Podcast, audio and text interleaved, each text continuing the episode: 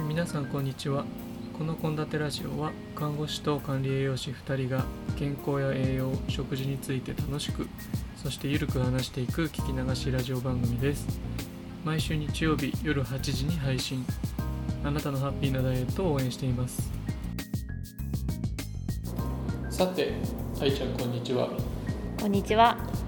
えー、とそろそろですねあの、まあ、僕らの後輩を作るための試験がね、わんさか始まるんですけど知ってました、いやーあっという間ですね、本当に。ね、去年も同じような話してますからね。うん、ねというわけで僕らのラジオもですねあのこれから未来ある若者に対してですね応援ができたらと思いまして、まあ、あの看護師国家試験と管理栄養士試験が行われます。のでそれのちょっと、まあ、看護師だったら栄養面とか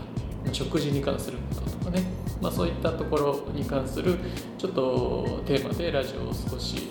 え2週ずつかな進めさせてもらおうかなと思っております、というわけでですねあのまずは看護師国家試験の方が例年早いんで先に看護師を2週やって後半2週は、え管理栄養士の国家試験。をやっていきますのでよろしくお願いします。はい、よろしくお願いします。ちなみに、えっ、と看護師国家試験っていつなんですか？で看護師の国家試験が来月の2月13日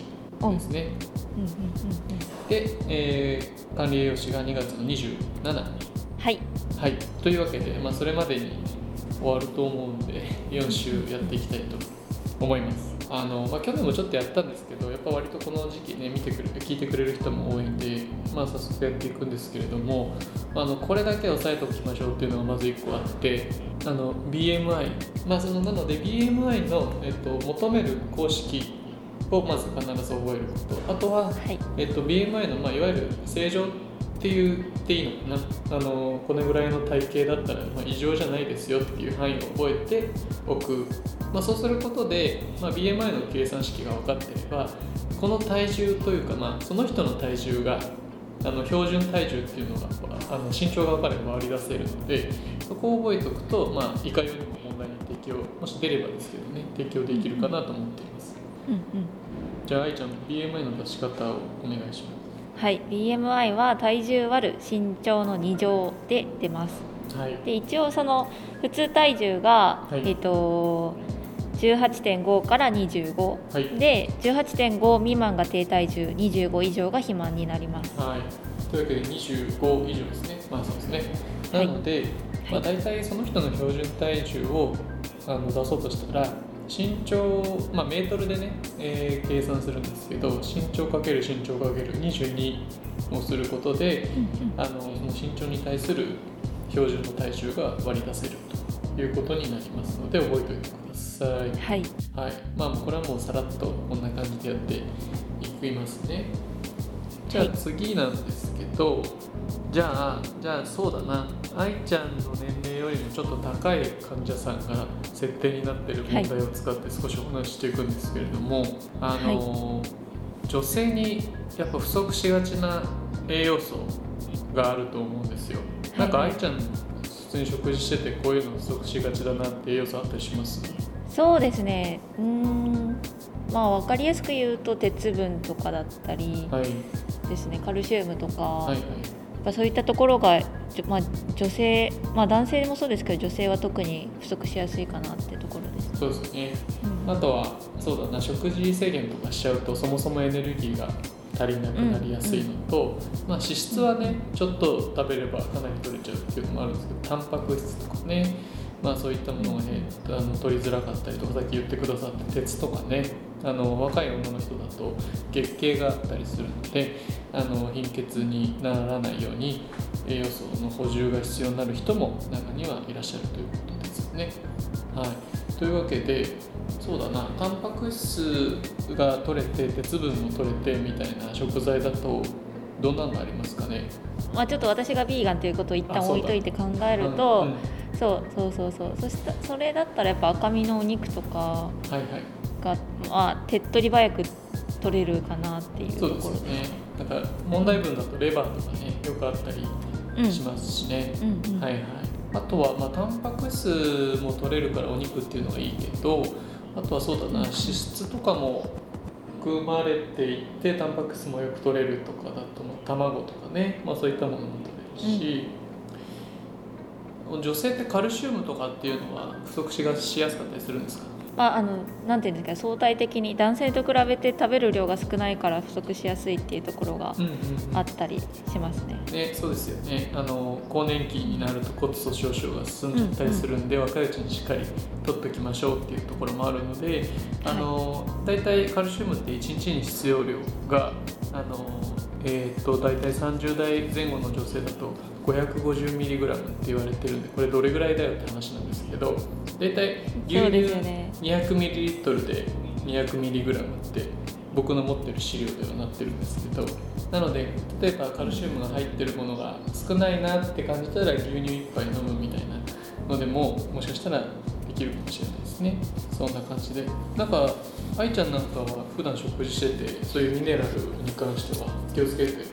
ことあります？なんかこういうふうにすると不足しないで済むよみたいなっていううんそうですね。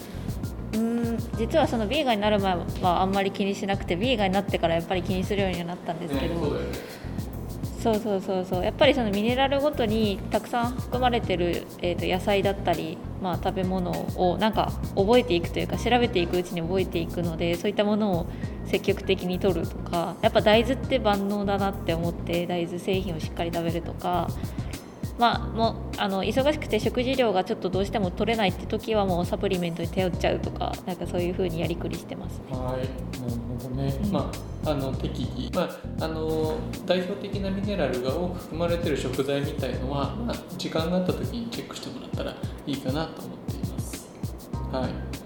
というわけでですね、まあ、細かなミネラルとかの栄養素に関しては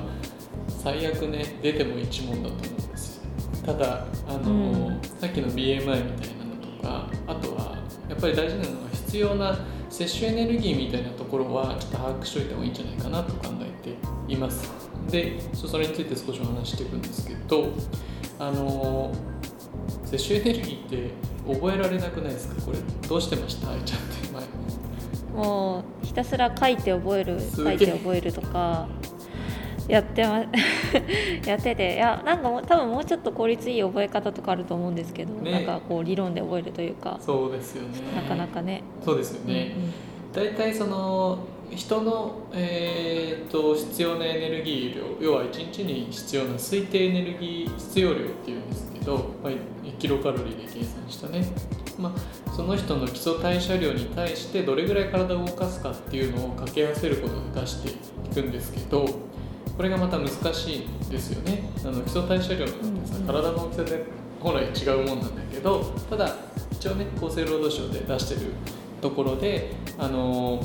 大体の目安があるんでそれはちょっとまあよく問題になるようなその中年期というかちょうど糖尿病とか高血圧になりやすそうな年代、まあ、4 5 0代とかね。あとは問題になりやすいのは高齢者ですよね。その辺りを覚えておくとあの問題に適用させやすいんじゃないかなと思うんですけどそれどどう思います？いやもうありですね。特にその看護師さんは他にも覚えることがやっぱ多いのでやっぱそうやってピンポイントで絞っていくのが効率よくていいと思います。わかりました。じゃあそれ採用します。採用します。というわけでですねあの大体まあこれ耳で覚えられるかわかんないんですけど男性のまあ50代ぐらいとか、えー、のえー、必要な、えー、摂取量っていうエネルギーの摂取量っていうのは大体2400か2500 2450で覚えて覚えてもいいと思うんですけど2450が一応普通の活動量ですね。あの低い要は運動もしてないけど、まあ、普段体を動かして例えば通勤したりとか、えー、したりしてるような人は普通の活動量レベルなんですけど大体それの人は2500とか少し若いと2650とかって言ったりするんですけど340代とかね、うん、言うんですけどまあ大体2500ぐらい。ですで70代とかになると2200って言ったりしますね。で女性はそこから大体500引いた数ぐらいですね。え女性の50代だと1900で70代だと1750、まあ、それに400から500足すとちょうど男性ぐらいになるんでまあ、このこの辺りのことをこう頭に入れとくと問題に適用できるかもしれないですね。そうですね。はい、こんな感じになります。ただまあまたそれが身体活動量が多いと、まあ、プラスして2300キロカロリーどうしても増えちゃうんで、まあ、気になる人は少し調べてもらったらいいかなと思ってますよろしいでしょうか？はいバッチリですはい、あと今日もう一個だけ、えっと、覚えておいてもらいたいのがというか気にしておいてほしいのがですね大体じゃあエネルギーを摂取これぐらいしましょうっていうのがあるんですけどそのエネルギー源になっている三大栄養素って大丈夫ですよね？はい。はい、はい、えっ、ー、と三大栄養素はえっ、ー、と炭水化物と脂質とタンパク質です。そうですね。はい、でそれぞれあのそいつらが 1g あたりのエネルギー量っていうのはまあもちろんね多分勉強してる方々と覚えてると思うんですけど、うん、確認させてもらうと、まあ、糖質が、ね、1g4 キロカロリータンパク質も4キロカロリーで脂質が 1g9 キロカロリーっていうところで、まあ、これが問題になることはないんですけど1日にじゃあそれぞれをどれぐらいとって1日に必要なエネルギー量を取ったらいいのかっていうのをあの把握しておくといいなと思っています。でこの辺って栄養士さんの方でもしっかり覚えておかなきゃいけないところですよね。そうですねでもちょっと具体的に例えば問題に出るかどうかはちょっと覚えてないですけど、うんうんうん、大体あの問題に出るときはまあ、1日これぐらい取る2000キロカロリー取る人がいますよ。じゃあ1日に脂質の摂取量はどれぐらいがいいでしょうっていうことで問題にグラム数で出てくるんです。よ、うんうんうん、そうするとキロカロリー換算で問題文があるんでそのグラムに例えば脂質だったら9をかけて、えー、数で一番適したのを選んでいくっていうような形になるんで炭水化物がじゃあ1日どれぐらい取った方がいい？の脂質どれぐらい取った方がいいのかっていうのを把握してないとこういう問題解けないですね。うんうんそうです大体愛ちゃんがもし患者さんじゃないけど教育していく時炭水化物とその三大栄養素のバランスってなどれぐらいで説明することがありますかね？大体炭水化物がまあこう、まあ、時代の流れとかもあると思うんですけど私が当時のと習ってた時はだいたい556065あたりを取る、うん、で、うん、えーと、脂質がまあ3025 30はちょっともしかして行き過ぎかもですけどで残りがタンパク質みたいな感じですね。そうですいやいやでもそんなもんだと思います、うん、あのえーと、55から60が炭水化物で脂質がまあ2割から2520、20から25炭水化物がまあ15から20でやると大体計算が合うっていう形なので、まあ、僕らねラジオだと56割炭水化物取って、うん、残りを半分ずつして脂質と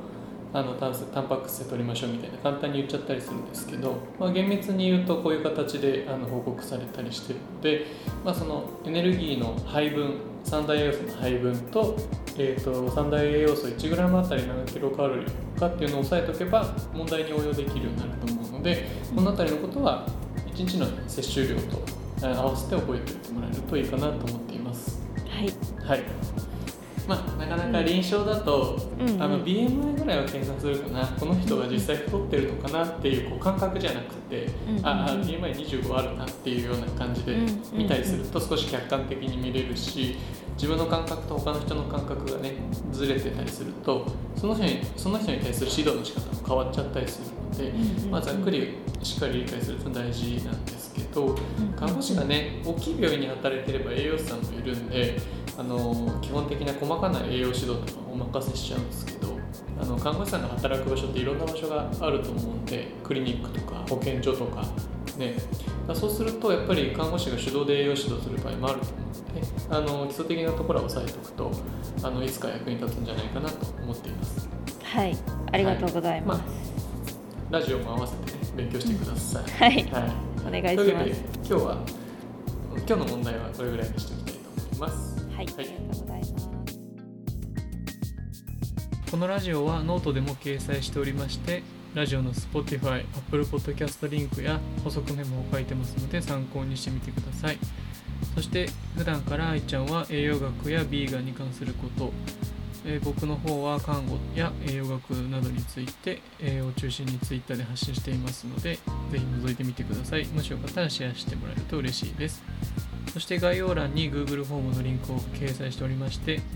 こちらからラジオの感想やご意見、こんなテーマを話してほしいなどの要望を募集しておりますので、よろしければお送りいただけると幸いです。それでは今回はこれにて、ここまでの放送はケイタと愛でした。それではまた来週バイバイ